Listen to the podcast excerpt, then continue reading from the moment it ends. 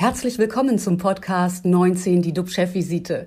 DUB-Unternehmerverleger Jens de Boer und der Chef der Essener Uniklinik, Professor Jochen Werner, reden Tacheles über Corona, Medizin und Wirtschaft. Immer 19 Minuten, immer mit einem Gast. Herzlich willkommen zur Chefvisite. Unser Thema heute: Omikron macht Kindern Schnupfen. Was bringt die Impfung? Immer mit an Bord mein Kollege und Experte Professor Dr. Jochen Werner, Chef der Uniklinik in Essen. Moin, moin, lieber Jochen. Moin, moin, lieber Jens, lieber Herr Witzke, lieber alle, herzlich willkommen. Mein Name ist Jens de Boer. Ich leite den Medienverbund Chefvisite. Impfen lässt sich kaum noch jemand. Warum auch? fragen sich die Leute. Omikron kommt meistens wie ein mehr oder weniger starker grippaler Infekt daher. Das nehmen viele in Kauf. Wir wissen ja auch nicht, ob es außerhalb der Risikogruppen überhaupt schwere Fälle gibt bei gesunden Menschen. Studien dazu finden wir wenige oder gar nicht. Viele impfen ihre Kinder nicht. Denn wenn sich die Kleinen infizieren, gibt es in der Regel nur leichte Symptome. Und die Kinder nehmen so auch gleich noch den Immunschutz mit. Macht die Impfung noch Sinn für Erwachsene, für Kinder? Das diskutieren wir heute mit dem Chefinfektiologen der Universitätsklinik Essen, Professor Oliver Witzke. Herzlich willkommen, Herr Witzke. Wir freuen uns, dass Sie heute unser Gast sind. Ja, vielen Dank. Zunächst nochmal zu dir, lieber Jochen. Was beschäftigt dich heute? Ja, mich beschäftigt äh, ein Kontakt, den ich hatte. Das hat mich wirklich ähm, ja schon ein bisschen nachdenklich gemacht. Ein Ehepaar, beide ganz rüstig, so um die 70, beide äh, komplett geimpft, geboostert, in einem sehr guten Zustand, aber total verängstigt, haben solche Angst, sich zu infizieren. Die hören eben jeden Tag die ganzen neuen Tausenden von Infektionen und die haben sich abgeschottet. Also die verlassen die Wohnung überhaupt nicht mehr. Da geht vielleicht mal einer raus zum Einkaufen, ansonsten lassen sie sich was bringen. Ich habe ein langes Gespräch geführt, habe gesagt, naja, im Grunde sind es primär erstmal vor allem auch Kinder, Jugendliche, junge Erwachsene, die sich überproportional häufig anstecken, wenn sie ihre FFP2-Maske äh, tragen und so, dass sie so ein bisschen doch vielleicht diese Angst verlieren und ähm, ja, auch wenn sie isoliert sind, sie sind dann auch sozial isoliert. Und hinzu kommt ja auch trotzdem noch ein, eine gute Nachricht. Deswegen bin ich so froh, dass wir Professor Witzke als Gast heute bei uns haben, weil es eben auch auf dem Medikamentenmarkt einiges gegeben hat für die, die sich dann infizieren und erkranken. Und deswegen das äh, Wort zurück zu dir, lieber Jens. Ja, Herr Professor Witzke, wie sieht es denn äh, bei den Medikamenten gegen Corona aus? Welche haben Sie im Einsatz und welche Erfahrungen sammeln Sie gerade damit? Ja, wir sind sehr froh, dass wir jetzt wieder ein komplettes Arsenal haben. Ähm, wir hatten ja bis vor Weihnachten einen Antikörper, der dann leider nicht gegen die Omikron-Variante wirksam gewesen ist, äh, hatten dort eine gewisse Lücke. Aber wir haben jetzt Medikamente, die direkt gegen das Virus wirken, als Tabletten als Infusion und eine Antikörpertherapie, die auch direkt gegen das Virus wirkt. Ähm, eine weitere wichtige Tablettentherapie wird in den nächsten Tagen dazukommen. Das heißt, wir sind für die Risikopatienten, äh, die sich dann infizieren, auf jeden Fall gerüstet und aufgestellt. Und ähm, die Wirksamkeit und Verträglichkeit dieser Medikamente ist, ist sehr, sehr gut, ähm, so dass, äh, wenn man sich trotz Impfung äh, infiziert und ein entsprechendes Risiko hat, ähm, dass man da optimistisch in, an die Sache herangehen kann und jetzt wirklich eine absolute Kontaktvermeidung von äh, geboosterten Menschen ähm, nicht notwendig ist. Ähm, die erleiden kaum schwere Verläufe. Und ähm, wenn es kritischer wird, haben wir diese Medikamente auf jeden Fall in der Hand, mit äh, denen wir ähm, lebensrettend äh, einwirken können und auch die ähm, Krankenstationen äh, freihalten können. Die Menschen, die die Medikamente äh, bekommen, brauchen in der Regel nicht ins Krankenhaus, sondern haben einen ganz leichten Verlauf in aller Regel. Ähm, schwere Verläufe gab es vor allen Dingen bei Delta-Patienten. Gibt es die überhaupt noch? Werden die noch aufgenommen? Absolut. Die, die Aufnahmezahlen steigen im Augenblick. Äh, wir brauchen neue Corona-Bereiche. Ähm, es sind viele ungeimpfte Menschen leider immer noch unter denen, die jetzt aufgenommen werden müssen und solche, die ähm, vielleicht schlecht auf Impfungen reagieren. Ähm, und des Weiteren kommen Aufnahmen, die gar nicht wegen Covid kommen, nicht wegen einer schweren Covid-Erkrankung, sondern die wegen einer anderen Problematik, einem gebrochenen Bein, einem Schlaganfall, einem Herzinfarkt und die nebenher an Covid-19 leiden, weil einfach die Häufigkeit in der Bevölkerung so groß ist.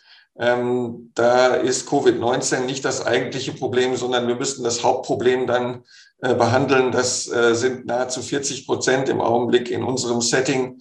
Ähm, und da erwarten wir leider auch, dass die Zahl häufiger werden wird. Und das geht ja mit der äh, Häufung in der Bevölkerung einher. Das heißt, es ist im Augenblick schon eine kritische Lage insgesamt aber auch weil natürlich das Personal knapp ist, weil es auch infiziert ist und in Quarantäne ist.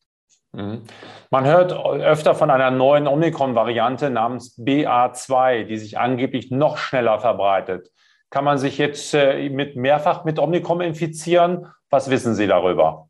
Ja, das äh, können wir noch nicht ganz genau sagen. Da gab es ja jetzt in den letzten Tagen die, die Mitteilung, dass sie vielleicht noch infektiöser ist äh, wie sich der klinische Verlauf oder die Symptomatik dadurch verändert, äh, das wissen wir nicht. Mein Gefühl ist, dass der Unterschied zu der ursprünglichen Omikron-Variante nicht so wahnsinnig groß ist.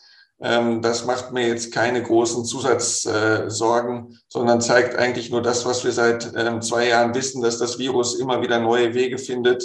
Es scheint aber jetzt keine neue Dimension durch diese neue Variante zu entstehen. Wie ist denn Ihre Prognose, Ihre persönliche Prognose? Kommen wir nach der aktuellen Welle aus der Pandemie raus oder droht uns möglicherweise noch eine neue Monster-Variante, eine Kombination aus Delta und Omikron? Ja, ich, das Monster sehe ich jetzt nicht. Äh, ich denke, wir müssen noch mal einige Wochen, vielleicht eine, vielleicht drei oder vier Wochen äh, warten, bis wir jetzt wirklich an die Spitze dieser Omikron-Welle kommen. Das kann man noch nicht ganz genau absehen.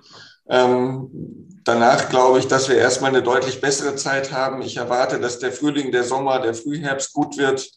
Ähm, vielleicht vereinzelte ähm, kleinere Probleme auftreten und äh, dann wird entschieden werden im Herbst, im Winter, ob es dann nochmal ein größeres neues Problem gibt. Ich glaube, das kann man im Augenblick nicht seriös prognostizieren, ob wir dann nochmal in der nächsten Herbst-Wintersaison ähm, eine neue, sehr unangenehme Virusvariante bekommen. Aber ich hoffe, dass wir nach Omikron erstmal eine gute Zeit insgesamt haben.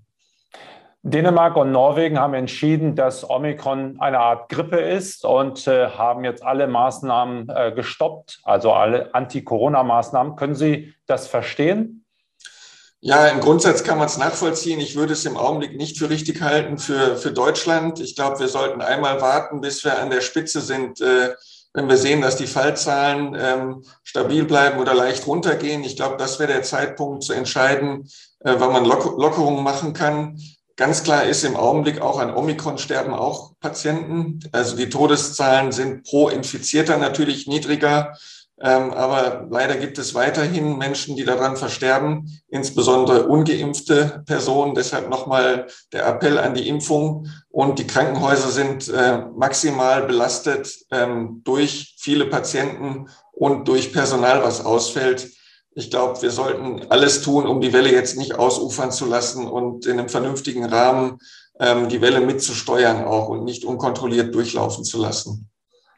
Viel diskutiert wird ja auch angesichts sehr milder Verläufe oder Verläufe, die gar nicht feststellbar sind, ob man Kinder impfen lassen sollte. Wie stehen Sie dazu? Ja, das ist tatsächlich eine sehr komplexe Thematik. Wir sehen auch in der Kinderklinik eben Fälle auftauchen. Meistens sind es Kinder, die nicht wegen Covid aufgenommen werden müssen, sondern die Begleiterkrankungen haben. Ähm, da würde ich ganz klar sagen, die Kinder, die Grunderkrankungen, Begleiterkrankungen haben, für die, denke ich, ist äh, die Impfung wahrscheinlich sehr sinnvoll. Und äh, ansonsten glaube ich, dass es eine individuelle Beratung durch den Kinderarzt braucht, ähm, dass man das ähm, nicht generell entscheiden kann, sondern individuell entscheiden muss, vielleicht auch die Verhältnisse in der Familie in Betracht ziehen muss, ob es dort Risikopatienten gibt. Ähm, das, das wäre so mein Statement zu der Sache. Das heißt also, Kinder unter zehn Jahren, die gesund sind, wo das Umfeld gesund ist, müssen nicht unbedingt geimpft werden. Das äh, sehe ich nicht als absolut zwingend an, aber man muss natürlich auch die soziale Situation auch in Betracht ziehen. Es ist nicht nur eine medizinische Entscheidung, äh, sondern man muss schauen, ob sich das soziale Leben durch die Impfung oder Nichtimpfung äh, verändert dieser Kinder. Ähm, das ist ja was, was wir extrem gelernt haben, dass das für die Kinder und Jugendlichen fast noch wichtiger ist als die Frage, ob man sich jetzt infiziert oder impft. Ähm, und das muss in, in, in einem Gesamtkontext gesehen werden. Im Grundsatz bin ich aber in der Tendenz eher pro Impfung, also auch, auch bei den Kindern, weil ich glaube, das hilft uns insgesamt als Gesellschaft. Also soziale Situation heißt, dass Kinder, die nicht geimpft sind, vielleicht von anderen Kindern ausgegrenzt werden, dass man nicht mehr zu einer Geburtstagsparty darf oder sowas. Meinen Sie das damit? Genau, es sind ja alle möglichen Einschränkungen und auch die Gesetze dazu, Restaurants, Freizeitaktivitäten, die ändern sich natürlich stetig. Und das gehört meiner Ansicht nach in den Gesamtkontext äh, mit hinein und äh, muss dann individuell durchdacht werden. Vielen Dank für Ihre Einschätzung, Herr Professor Witzke. Und auch dir, lieber Jochen, vielen Dank für deine Information, für deine ähm, Einschätzung. Liebe Zuschauer, für heute ist unsere Chefvisite vorbei. Wir sind morgen wieder für Sie da, geben Ihnen Orientierung und halten Sie natürlich auf dem Laufenden. Schalten Sie wieder ein, abonnieren Sie uns, klicken Sie rein. Wir freuen uns auf Sie. Tschüss aus Hamburg. Und aus Essen. Tschüss. Das war 19 die DUB-Chefvisite als Podcast. Die Videos dazu gibt es auf watz.de und auf dub-magazin.de.